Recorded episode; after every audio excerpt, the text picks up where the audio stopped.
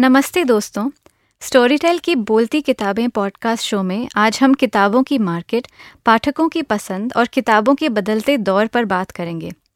इस विषय पर बात करने के लिए आज हमारे साथ हैं दो खास मेहमान, जो कई दशकों से किताबों और पाठकों से जुड़े हुए हैं। दिल्ली के सबसे पुराने बुक स्टोर बाहरी सन्स के अनुभवी फ्लोर मैनेजर मिथिलेश सिंह और मंडी हाउस की सबसे लोकप्रिय किताब विक्रेता संजना तिवारी। इनसे एक दिलचस्प बात शुरू करने से पहले हम आपसे एक वर्ड ऑफ़ द डे और एक लोकप्रिय कविता साझा करना चाहेंगे। वर्ड ऑफ़ द डे एक पॉपुलर गाने की वजह से आजकल सबके मुँह पर जो शब्द चढ़ा हुआ है, वो है कोका। यूँ तो कोका पंजाबी का शब्द है, जिसका मतलब होता है नोज़ पिन लेकिन कोका शब्द हिंदी में भी बदस्तूर इस्तेमाल होता रहा है। कोका दक्षिण अमेरिका में पाए जाने वाले एक झाड़ को भी कहते हैं, जिसकी पत्तियों का उपयोग एनर्जी ड्रिंक में किया जाता है। कोका सफ़ेद घोड़े को भी कहा जाता है और नीले कुमुदनी के फूल को भी। ये हमारी मिलीजुली संस्कृति की ही विशेषता है, जहाँ एक भाषा के शब्द सहजता से दूसरी भाषा में घुल मिल जाते हैं। अब आते हैं कविता की ओर। शो की शुरुआत में मैं हिंदी की सबसे प्रतिष्ठित और लोकप्रिय कवि हरिवंश राय बच्चन जी की एक कविता से करना चाहूँगी। बच्चन जी का जन्म नवंबर 1907 को इलाहाबाद से सटे प्रतापगढ़ ज़िले के एक छोटे से गाँव बाबूपट्टी में हुआ था। आपको बाल्यकाल में बच्चन कहा जाता था, जिसका शाब्दिक अर्थ बच्चा या संतान होता है। बाद में आप इसी नाम से मशहूर हुए। 2003 में उनका देहांत हुआ। उनकी कविता संग्रह मधुशाला हिंदी साहित्य की एक श्रेष्ठ रचना है। आज मैं उनकी कविता आ रही रवि की सवारी पढ़ना चाहूँगी। आ रही रवि की सवारी, हरिवंश राय बच्चन। नव किरण का रथ सजा है, कली कुसुम से पथ सजा है। बादलों से अनुचरों ने स्वर्ण की पोशाक धारी, आ रही रवि की सवारी। विहग बंदी और चारण गा रही है कीर्ति गायन। छोड़कर मैदान भागी तारकों की फौज सारी। आ रही रवि की सवारी।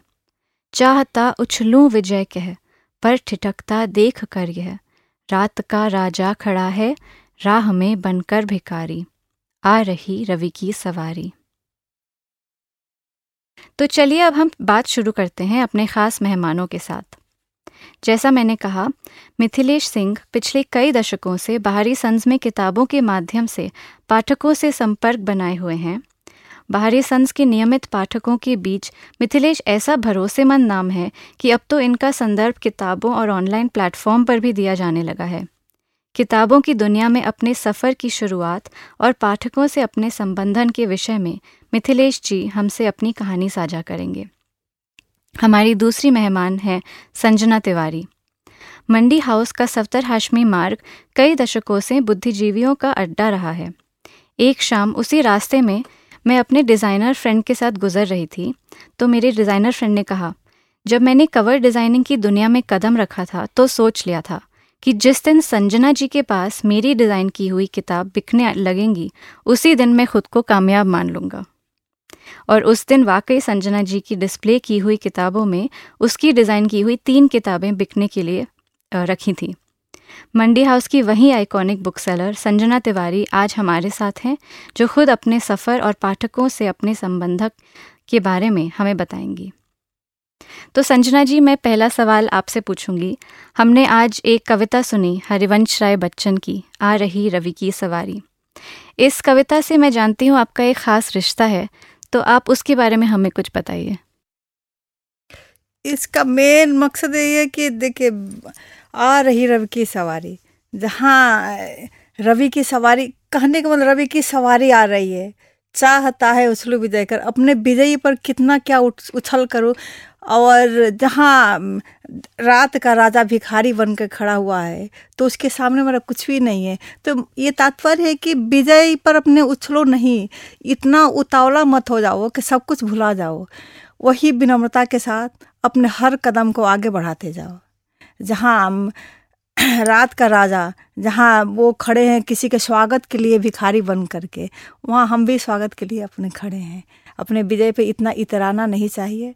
अपने ज्ञान को धरती पे ही लगा करके रखो। धरती पर के लोग गिरते नहीं हैं वो कहाँ जाएँगे? धरती पर ही रह जाते हैं। तो इसलिए मेरा बहुत ये कविता से लगाव है कि कभी अपने कुछ कामयाबी पे इतना इतराना नहीं चाहिए। और ये आपने कविता कब पढ़ी थी और क्या असर हुआ था सिक्स क्लास में पढ़ी थी मैं। और इसका प्रभाव ये रहा कि मैं आज तक मैं सोचती थी कैसे लिखते हैं। मैं कुछ दिन लिखना भी शुरू की और मैं कुछ करना चाहती थी। मैं इनके तरह बनना चाहती थी लेकिन इनके तरह तो नहीं बनी लेकिन इनकी किताबें मैं पढ़ी पढ़ी और लोगों को पढ़ाती हूँ। बहुत अच्छा। मिथिलेश जी मैं अगला सवाल आपसे पूछूँगी। देश के शायद सबसे पुराने पुस्तक विक्रेता होने के तौर पर आप पाठकों की पसंद का आंकलन कैसे करते हैं? कैसे आप आज तक उनकी नब्स पकड़ पाने में सफल रहते हैं? देखिए हमारी दुकान छियासठ साल पुरानी है। ये उन्नीस सौ तिरपन में शुरू हुई थी और मैं पिछले तेईस साल से यहाँ पे काम कर रहा हूँ और ये मेरा अनुभव है कि आई I मीन mean, हमारे पाठक को तो ये मेरा अनुभव ही है कि उनको जो चाहिए वो मैं जानता हूँ और जो उनकी हमेशा उम्मीदें रहती है वो मैं हमेशा पूरा करता हूँ उनका। इससे मैं हमारे पाठक सारे मेरे से और हमारे दुकान से बहुत खुश रहते हैं। उनका जो भी किताबें कई किताबें हमारे पास नहीं उपलब्ध होती हैं हम लोग हमेशा उसको अरेंज करते हैं और उनको उनके घर तक भिजवाते हैं। इससे हमारे पाठक सारे हमसे खुश रहते हैं। और आप पहाड़ी संत से कैसे जुड़े उसकी कहानी थोड़ी बताइए। जी मैं मैं तो अपने बिहार से, मैं भागलपुर डिस्ट्रिक्ट से बिलोंग करता हूँ। मैं अपना जो भी पढ़ाई मतलब पढ़ाई बीच में ही मैंने छोड़ दिया था। पूरा ग्रेजुएशन भी कंप्लीट नहीं किया था। मेरे भाई साहब दिल्ली में रहते थे, जो किताबों के लाइन में ही थे। किताबों में ही काम करते थे, किताबों की दुकानों में। तो उन्होंने मुझे कहा कि पढ़ाई तुम नहीं कर रहे हो ठीक से तो आ जाओ, तुम यहाँ पे किताब का दुकान है, यहाँ पे काम करो, यहाँ पे भी अच्छी लाइफ बन सकती है।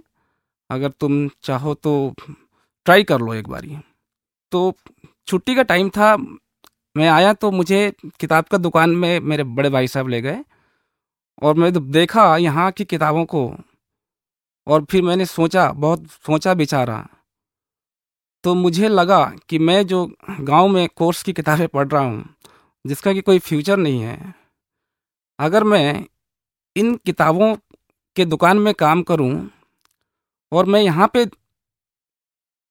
दिल से काम करूँ अच्छे से तो शायद मैं कुछ बन पाऊँगा, जो कि गाँव में पढ़ने का मतलब पढ़ने के बाद भी कोई फ्यूचर नहीं था।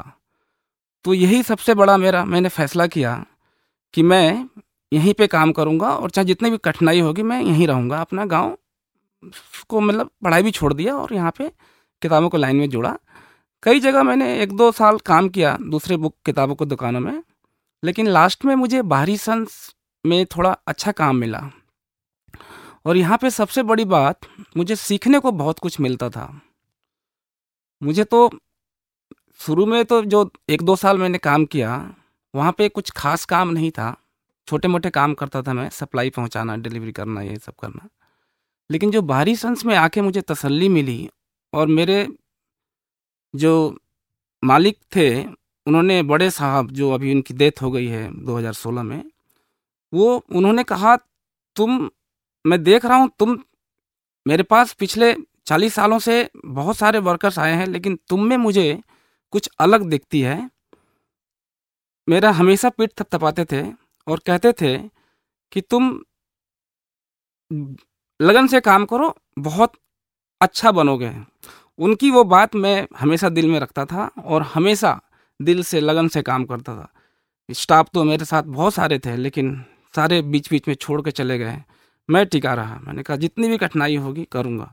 उनकी डांट और हार्ड वर्क ये सब चलती थी, क्योंकि मुझे बहुत कुछ नहीं आता था। कस्टमर सारे विदेशी कस्टमर ज़्यादातर होते थे, अस्सी प्रतिशत तो विदेशी कस्टमर होते थे हमारे दुकानों में। एक एक चीज़ का ध्यान देना, मुझे उतनी अंग्रेज़ी आती नहीं थी।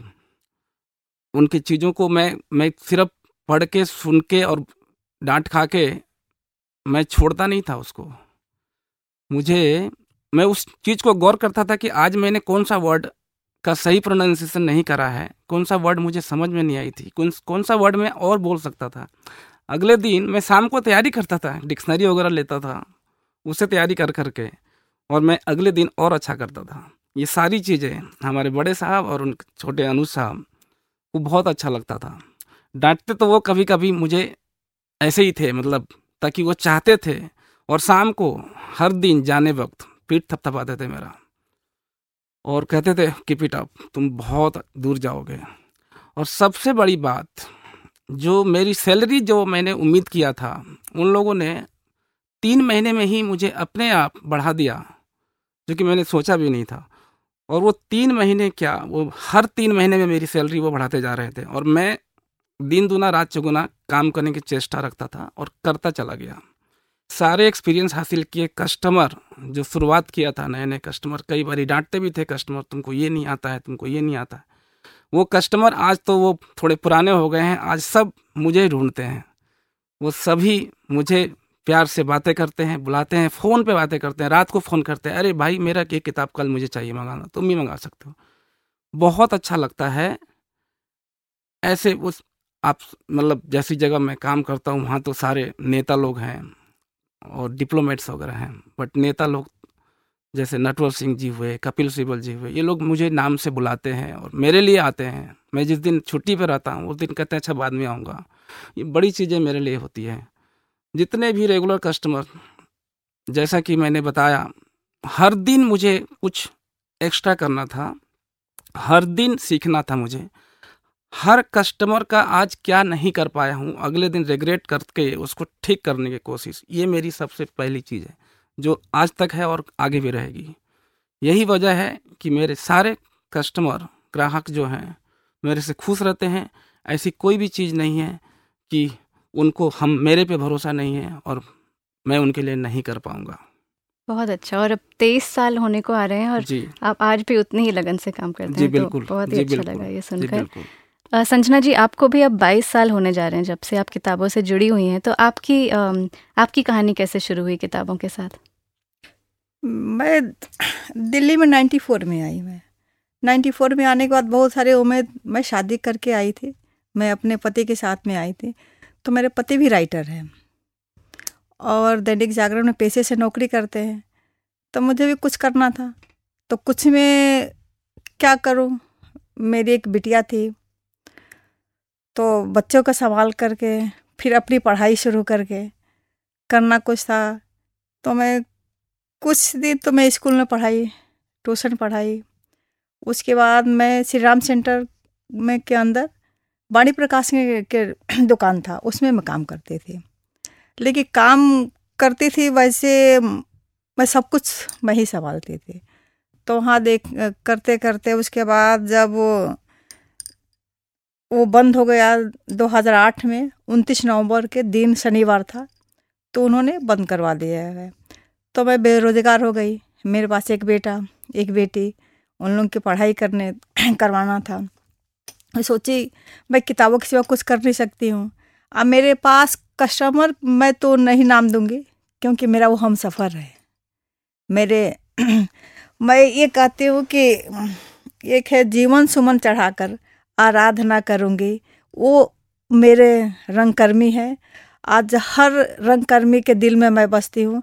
रंगकर्मी मेरे दिल में बसते हैं। जहाँ जहाँ रंगकर्मी है, वहाँ वहाँ मैं हूँ। तो वैसे मैं शुरू की इन किताबों से लगी रही। बहुत छोटी सी थी तो एक विदाई किताब पढ़ी थी। तो विदाई की कहानी मुझे पता नहीं। लेकिन ये ज़रूर पता है कि विदाई का मतलब होता क्या है। तो मुझे साहित्य से लगाव, बचपन से था तो विदाई दो तरह की विदाई होती है। एक विदाई, एक लहरी विदाई होती है, एक विदाई होती है।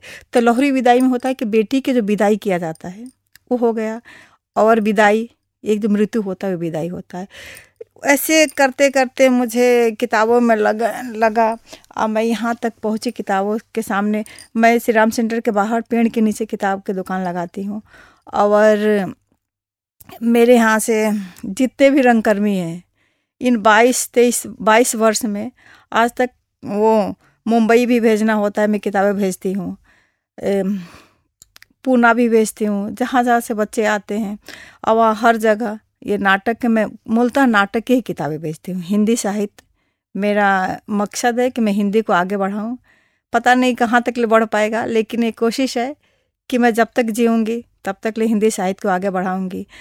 और मैं खुद अकेले करती हूँ, मेरे पास कोई स्टाफ नहीं है। मैं किताबें, अगर एक किताब के ऑर्डर आता है तो मैं तुरंत जाती हूँ बच्चों के ऊपर छोड़ करके, मैं किताब ला करके उन लोगों को पूरा करती हूँ। मुझे ये नहीं, समझ में आता है क्या बचता है, क्या नहीं बचता है। लेकिन मैं पूरा करती हूँ काम को। बस यही हमारी कहानी है। ये बहुत बड़ी बात है और आप जिस तरह से अब पाठकों के दिल में बस चुके हैं वो भी बहुत ही बड़ी बात है तो बहुत अच्छा काम। um, मेरा अगला सवाल आप दोनों से है। um, कि आपको क्या लगता है कि आज तक किताबों का वही महत्व है? या ऐसा नहीं लगता कि किताबें आजकल की नहीं कोई बीते ज़माने की बात हो गई है? नहीं ऐसा नहीं लगता है। आज भी किताबें वही महत्व रखती है। किताब पढ़ने वाला किताब से ही पढ़ेगा, नहीं पढ़ने वाला किताब से भी नहीं पढ़ेगा ई बुक से भी नहीं पढ़ेगा। तो किताब अपना सुगंध अपने आप में अपने साथ लेकर के लिपटती है किताब को। तो किताब किताब ही रहेगा ई बुक ई बुक रहेगा। हम कहीं भी जाएँगे तो ई बुक तो नहीं खोल सकते। हैं किताब लेकर के ट्रेन में भी सफ़र कर सकते हैं, हर जगह किताब लेकर के हम जा सकते हैं, पढ़ सकते हैं। तो किताब का तो अपना महत्व है। मिथिलेश जी, आप क्या सोचते हैं? जी, बिल्कुल। किताब बीते ज़माने की बात नहीं रहेगी। हमेशा चलती रहेगी। ई बुक भी है, ठीक है, उनके अलग रीडर हैं। कुछ यंग जनरेशन ई बुक पे थोड़ा इंटरेस्ट करते हैं, बट मैं समझता हूँ जो अच्छे पाठक हैं, वो हमेशा हार्ड कॉपी पे जो प्रिंटिंग बुक है, उस पर विशेष ध्यान देते हैं और वो हमेशा कहते हैं कि ई बुक में तो बेकार है, आँख खराब हो जाएगा, वो नहीं मज़ा आता है। तो ये हम लोगों को बहुत खुशी होती है और मैं नहीं समझता हूँ कि आज तक, अभी तक जो भी इतने सालों से ई बुक की बातें हो रही है, हम लोगों को एज ए बुक सेलर कोई भी फ़र्क पड़ा, कोई भी फ़र्क नहीं पड़ा है। और आजकल के समय में पाठक पढ़ क्या रहे हैं? उनके पसंदीदा विषय कौन कौन से हैं? देखिए हर तरह के लोग हैं। किसी को साइंस फिक्शन अच्छी लगती है किसी को फिक्शन अच्छी लगती है किसी को रोमांटिक बुक्स अच्छी लगती है। कोई पॉलिटिकल बुक्स में इंटरेस्ट रखते हैं कोई आई मीन हिस्ट्री बुक्स में इंटरेस्ट रखते हैं तो हर तरह के रीडर हैं। तो एक कोई सब्जेक्ट तो है नहीं। कोई ट्रेंड्स अगर आज आप आपने कुछ देखा हो कि आजकल किसी नई चीज़ का ट्रेंड चल रहा है या ऐसा कुछ? हाँ मैं देख रहा हूँ और वो सारे अपने जो भारतीय लेखक हैं, वो बहुत उभर कर आ रहे हैं और वो है मैथोलॉजिकल फिक्शन का, जो आजकल हर कैरेक्टर पर हर दूसरे तीसरे महीने में एक एक किताब आ जाती है और हमेशा बिक रही है। उसको पाठक बहुत इंटरेस्ट से पढ़ रहे हैं जो कि एक अच्छा ट्रेंड मैं समझता हूँ। और उसके लिए इंतज़ार करते हैं, इस ऑथर का कुछ नया आया, जैसे अमित त्रिपाठी हैं। उन्होंने एक सिवा ट्रिलोजी शुरू करी थी, जो हम लोगों ने ही छापा था। स्टार्टिंग में हमने ही अमित त्रिपाठी जी को मतलब इतना बड़ा पहुँचाया है मतलब। तो उनकी किताबें, उनकी, उनके जो पाठक हैं, वो हमेशा पूछते रहते हैं कि इनकी तीसरी किताब कब आएगी, इनकी अगली किताब कब आएगी, उन्होंने लिखा कि नहीं। बहुत अच्छा है, बहुत अच्छे लिखते हैं ये। तो इस तरह से है जो जो पाठक हर तरह के सब्जेक्ट में, जो जिस सब्जेक्ट में इंटरेस्ट रखते हैं, वो उसके लिए हंट करते हैं। मैं तो सिर्फ़ नाटक पे काम करती हूँ। तो हमारे तो मैं मूलतः हिंदी पे काम करती हूँ।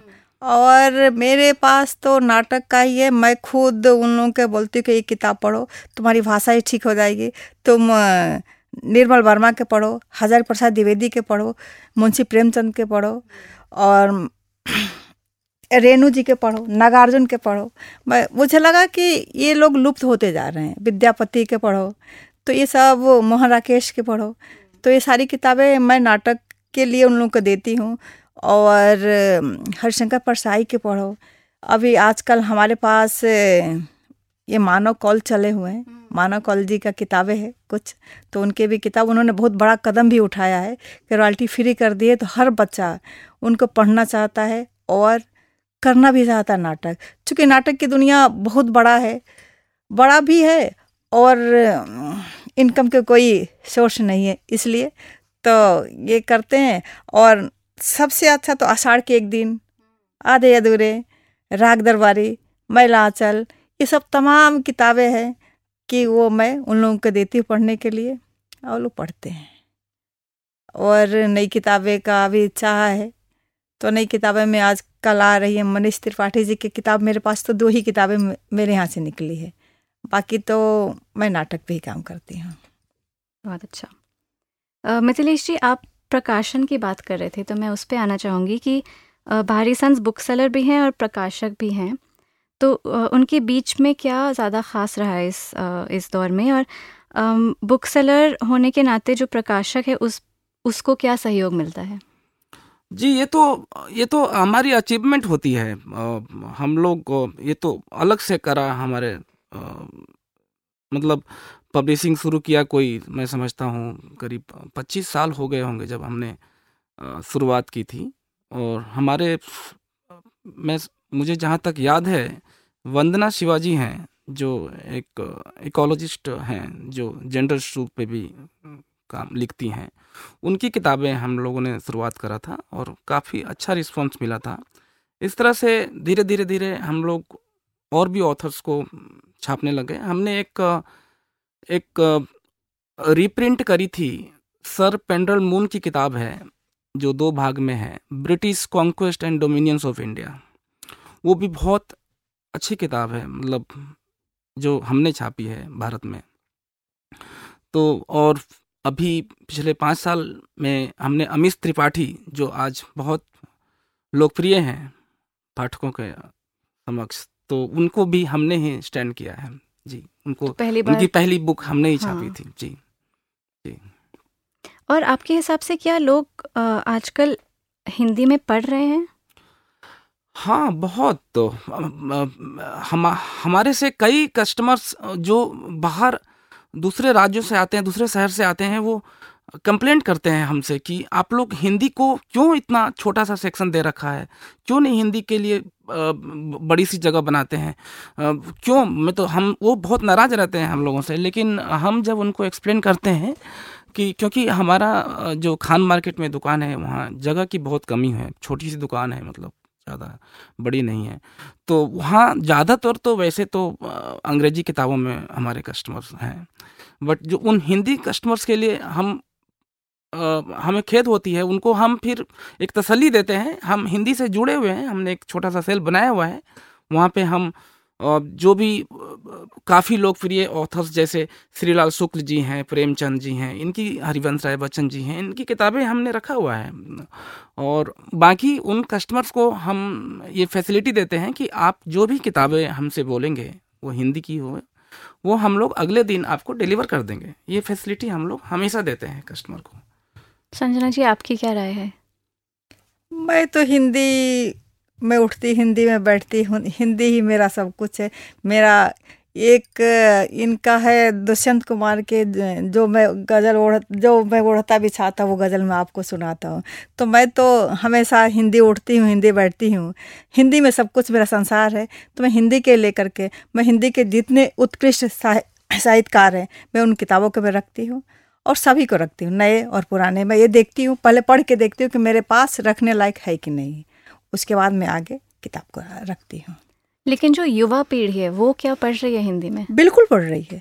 पहले था कि साइको टाइप के पाठक हुआ करते थे निराउदेश पाठक हुआ करते थे। कोई उद्देश्य नहीं था पढ़ते थे जैसे हम लोग थे कि जब मैं बता रही कि मैं फोर्थ क्लास से चौथी क्लास से मैं किताबें पढ़ना शुरू कर दी थी तो उस टाइप के तो नहीं है लेकिन पढ़ते हैं। आज भी बच्चे पढ़ते हैं। हज़ारों में नहीं लाखों में नहीं लेकिन सैकड़ों में है पढ़ने वाले पढ़ते हैं। तो आप दोनों की जो जर्नी है उसमें आपकी क्या चुनौतियाँ रह चुकी हैं और उनके कैसे आपने समाधान निकाले? आप उसके बारे में कुछ बताइए मिथिलेश जी। आपका मेरे जीवन की बात कर रहे हैं या हमारे अब मैं आपके जीवन की बात कर रही हूँ। नहीं अब मैं आपके जीवन की बात कर रही हूँ। Uh, मैं तो बहुत मतलब जैसा कि मैंने पहले भी बताया हार्ड लाइफ थी मेरी बट उसको अभी तो बहुत अच्छा है। वो मैं समझता हूँ वो मेरा मेहनत और फल है और हमारे पाठकों की आ, का आशीर्वाद है वो हम मेरे पे विश्वास है जिससे कि निजी लाइफ मेरा बहुत सही है। जी। मेरा क्या है कि मैं डेली किताबें उठाती और ले जाती हूँ। और इस संघर्ष के दौरान मैं सड़क पे ही लगाती हूँ। तो आना जाना तो संघर्ष है ही, लेकिन इस संघर्ष चुनौतियाँ में भी कभी पुलिस वाले कुछ कहते हैं, कभी ये एनडीएमसी वाले उठा के किताबें लेके जाते हैं तो मैं वहाँ जाती हूँ अप्लीकेशन लगाती हूँ और किताबें छुड़ा करके लेकर के आती हूँ स्कूटी पर फिर लगाती हूँ अगले दिन किताबें। तो ये सब जारी है, लेकिन संघर्ष की जो खुशियाँ है वो अनमोल है जो जिसे हम साझा नहीं कर सकते हैं। और बाकी तो सब ठीक है। और जैसे आजकल बारिश चल रही है आप बता रहे थे कि उस टाइम पे आपको बारिश में हाँ मुझे बाकी सारा संघर्ष तो मैं कर लेती हूँ लेकिन टिप टिपवा से डर लगता है। हम्म। यही है कि बारिश में थोड़ी किताबें लाती हूँ और फिर जा कर के ले आती हूँ। जैसे बीस किताबें ले आई पच्चीस किताबें लाई तो ऐसे लगातार कुछ पत्रिकाएँ लाई जैसे हंस हो गया तद्भव हो गया परिकथा हो गया नया नया ज्ञानोदय होगा वो तमाम पत्रिका में साहित्यिक रखती हूँ और थोड़ा थोड़ा ले आती हूँ और फिर बारिश होती है तो लेके चली जाती हूँ। चाहे कोई रंगकर्मी है उसके गाड़ी में रख देती हूँ। बस यही हमारा हम्म। काम है। और आप बताइए कि आपकी खुद की पसंदीदा किताबें कौन सी हैं? और अगर आपको आज जैसे मैं पूछ रही थी युवा पीढ़ी क्या हिंदी में पढ़ रही है या नहीं? लेकिन अगर कोई युवा है जिसको शुरू करना है हिंदी में पढ़ाई करना तो आप उनको क्या कौन सी किताब रेकमेंड करेंगे? ये आप दोनों से सवाल है।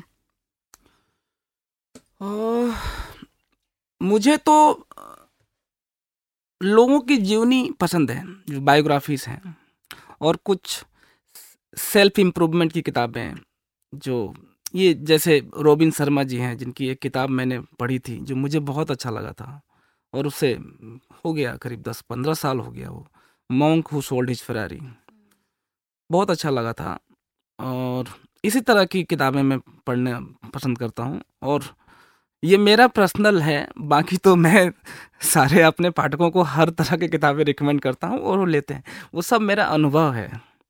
वो सब अनुभव है, मुझे पता होता है कि अगर मेरे इस कस्टमर ने किसी ऑथर को पसंद किया है तो उसका जो उससे सिमिलर ऑथर है, वो उनको दिखाता हूँ। तो वो लेते हैं और वो कहते हैं हाँ बिल्कुल यही तो मुझे चाहिए। तो ये नहीं अगर मेरी पसंद से कोई किताबें लेता है तो मैं आधा गाँव देती हूँ, राग दरबारी देती हूँ, मैं लाचल देती हूँ और रश्मि रथी देती हूँ, प्रतिनिधि कविताएँ देती हूँ, कहानियाँ देती हूँ, ऋषिकेश सुलभ वगैरह की कहानियाँ देती हूँ, मुंशी प्रेमचंद के देती हूँ, निर्मल वर्मा के कहा वे दिन देती हूँ, एक चित्रा सुख देती हूँ कि पढ़ो, ये थिएटर के ऊपर है काल कोश्री देती हूँ कि सब पहले पढ़ो उसके बाद आगे बढ़ो। और आजकल के जो लेखक हैं पाठक हैं उनसे आपकी क्या अपेक्षाएँ हैं? लेखक लिखते रहेंगे और पाठक पढ़ते रहेंगे मैं तो यही कहूँगा। लिखना तो लेखक मैं देख रहा हूँ टाइम टू टाइम बढ़ते जा रहे हैं। आजकल जो एक अच्छे रीडर होते हैं वो लेखक बन जाते हैं मैं वो देखता हूँ जो बड़ी बात है। और वो पाठक उनको पढ़ते रहते हैं। हमेशा पाठक की कमी नहीं है।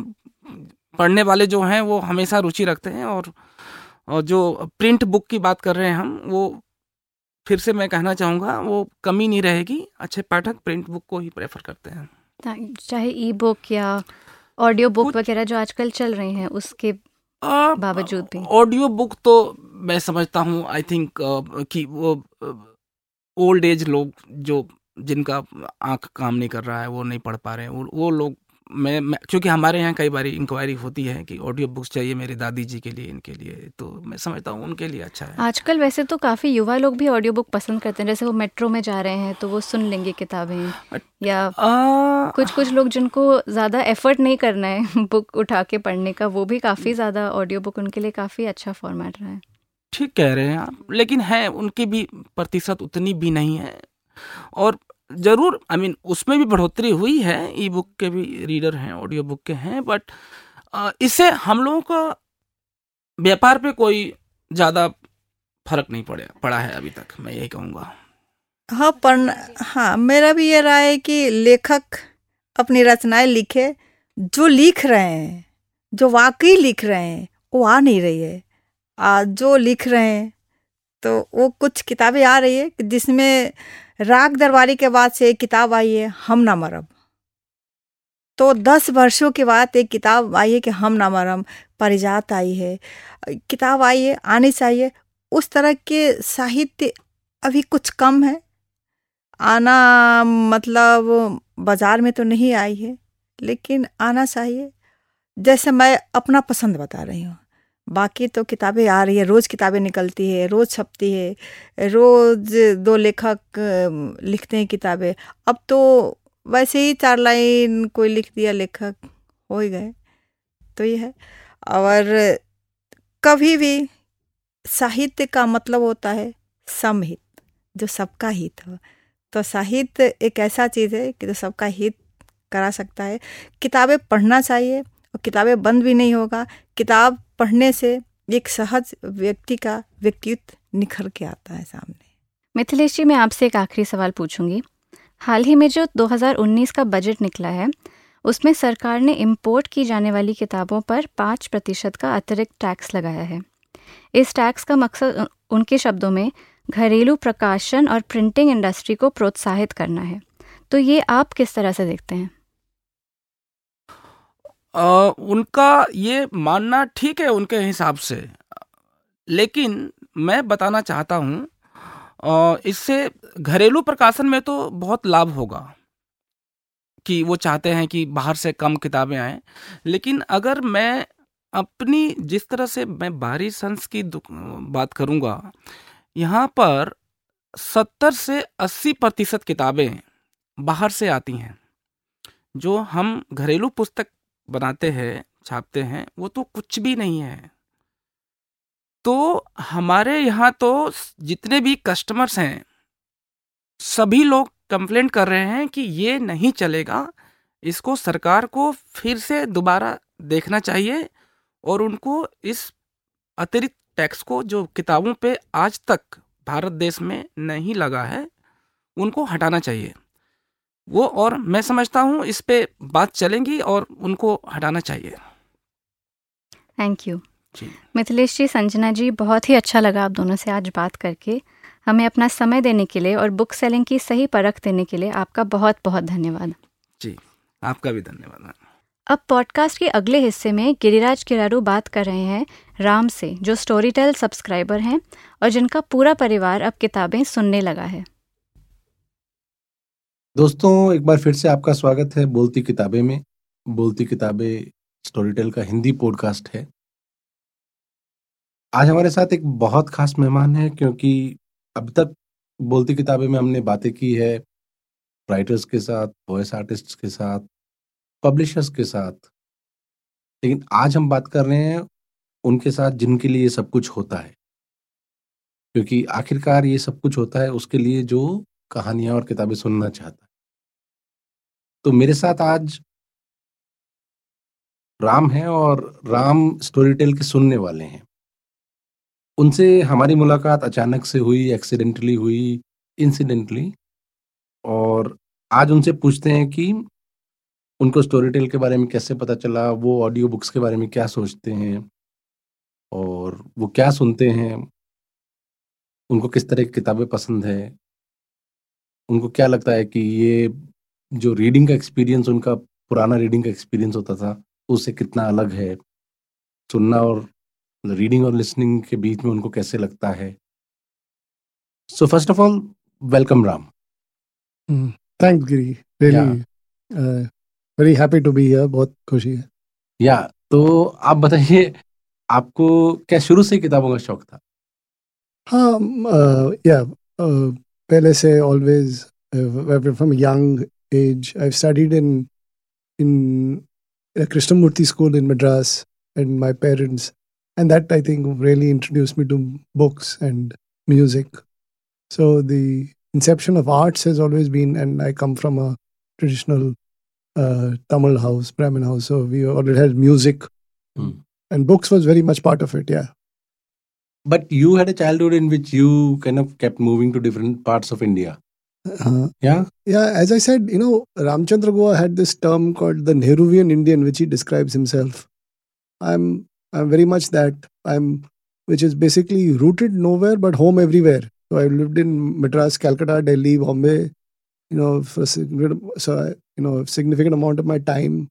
So exposed to everything. And you must have picked up many languages on the go as well. Yeah. Yeah. so actually, you you won't believe I don't know any language well.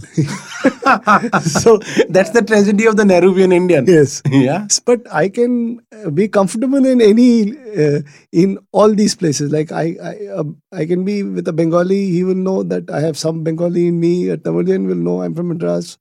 From Delhi, you know, he will sing. अरे यार तुम मद्रासी है मतलब you look like a Punjabi and you speak like a Punjabi. Uh, but uh, that's the that's the but But I think the Nehruvian Indian would speak English like hell. yeah but you- and and that is a tragedy so i always have had the consolation that my english was good That But- always is. but yeah. but that got completely destroyed when i was working with an american company Hmm, where i was supposed to write research reports where they thought that english was my second language hmm. so they, they said they felt sorry for me they said i remember in one conference call they said you know we understand english is your second language and that destroyed my english arrogance so I think some of that needs to be done with the other Nehruvian Indians as well.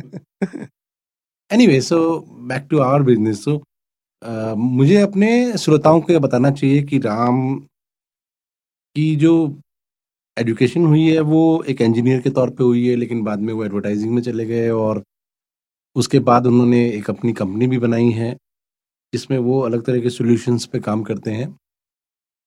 So so, आप कैसे देखते हो? मतलब एक इंसान की ज़िंदगी में एक इंसान के बनने में what role you think books play मतलब books that you read on your own not because they are in your text books yeah they they played a, a very seminal role. I mean, I can uh, early it was whether it was Hardy Boys or P.G. Woodhouse to later on when I read in college Atlas Shrugged, Ayn Rand, mm. and then uh, over the then a lot of business books I read. You know when I started doing my MBA and all of that. But last eight seven years I've been really reading a lot of nonfiction.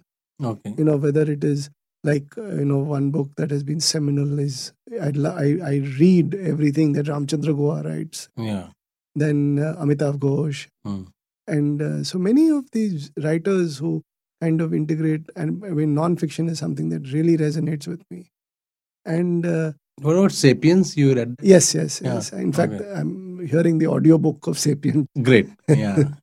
okay. So you've been somebody who has known books from you know those days in Krishnamurti school, and you've been with books all the time. So how is it like from being a reader to a listener? What is the difference that you feel? so it, it is it is richer i mean for me and i'll just give you a quick background on why i've started reading listening to all these books is because about uh, four, four months ago i had a bypass you know at, so so the byp- after the bypass i had to lead a more active lifestyle and walking became imperative and i had to do one hour walks and that is when i started listening to first i started doing podcasts Hmm. You know, because they were shorter, you know, whether it's BBC or, you Mm. know, all these kind of wonderful podcasts on music, on history, a lot on history. Uh, and uh, so I started uh, also, you know, the, I was, I read very differently. Like I like to do four, five books simultaneously. So some other uh, podcast uh, books, uh, audio apps didn't give me that option. But when when hearing uh, uh, Seen and the Scene, Amit Verma kept, kept talking about Storytel and then I said, okay, let's try it out. You know, I, I downloaded it. They had given a special offer for a 30 day free trial. And then I started listening. I downloaded three books. Uh, one is uh, uh, Manu Pillai's House of Travancore, and then uh, a fantastic book of Akshay Ridul's uh, Gita, make, the Gita Press, and then another on genetics. And I would hear these three. You okay, know, you read that one Gita Press wala book. Yeah, so I you had- listened to that one, Yeah, yeah. I had tried to read it once. Yeah. and when I, I but it didn't when it, I found it fascinating, but it, I didn't go beyond. Yeah, that. yeah. But listening to it was so Yeah. amazing. When I, because when you're walking and you're hearing about the how the national movement and the Hindu movement and Gorakhpur and the emergence of the Marwadi community, because I lived in Calcutta, so I know the Marwadi community, how the role that they played in today, what we are talking about, the idea of the Hindu nation. And, you know, I used to remember those Hanuman Chalisa books. So it, it really was fascinating. And then I got very fascinated. Genetics was some area that I was really keen on. I had read books on genetics, I never understood. But now hearing the audiobooks, I was able to understand more about the human genome than while reading. How come? So Ju- because what- just try to explain because- this to us because, bit. Yeah. because you know when you're reading, there, there, there would be words like uh, okay, like uh, genome, uh, chromosome, nucleus, nucleotides, bases, uh, proteins. Things. So it, it- when you're reading it, you cannot visualize it.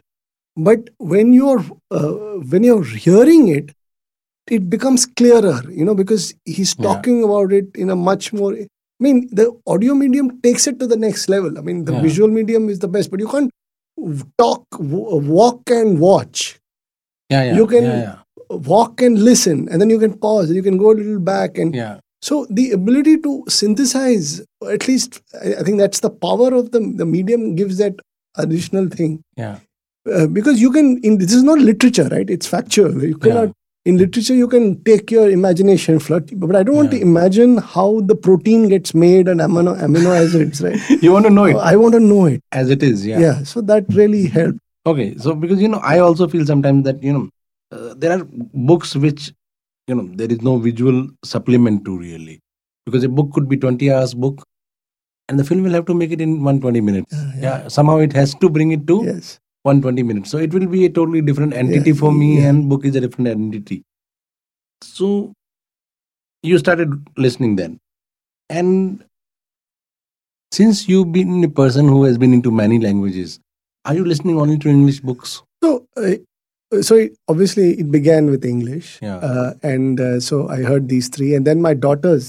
okay. I mean, it beca- it's become part of a family communal experience because they've realized that. So we had two smart, two three smartphones in our house, two smartphones. So then they realized that you can actually.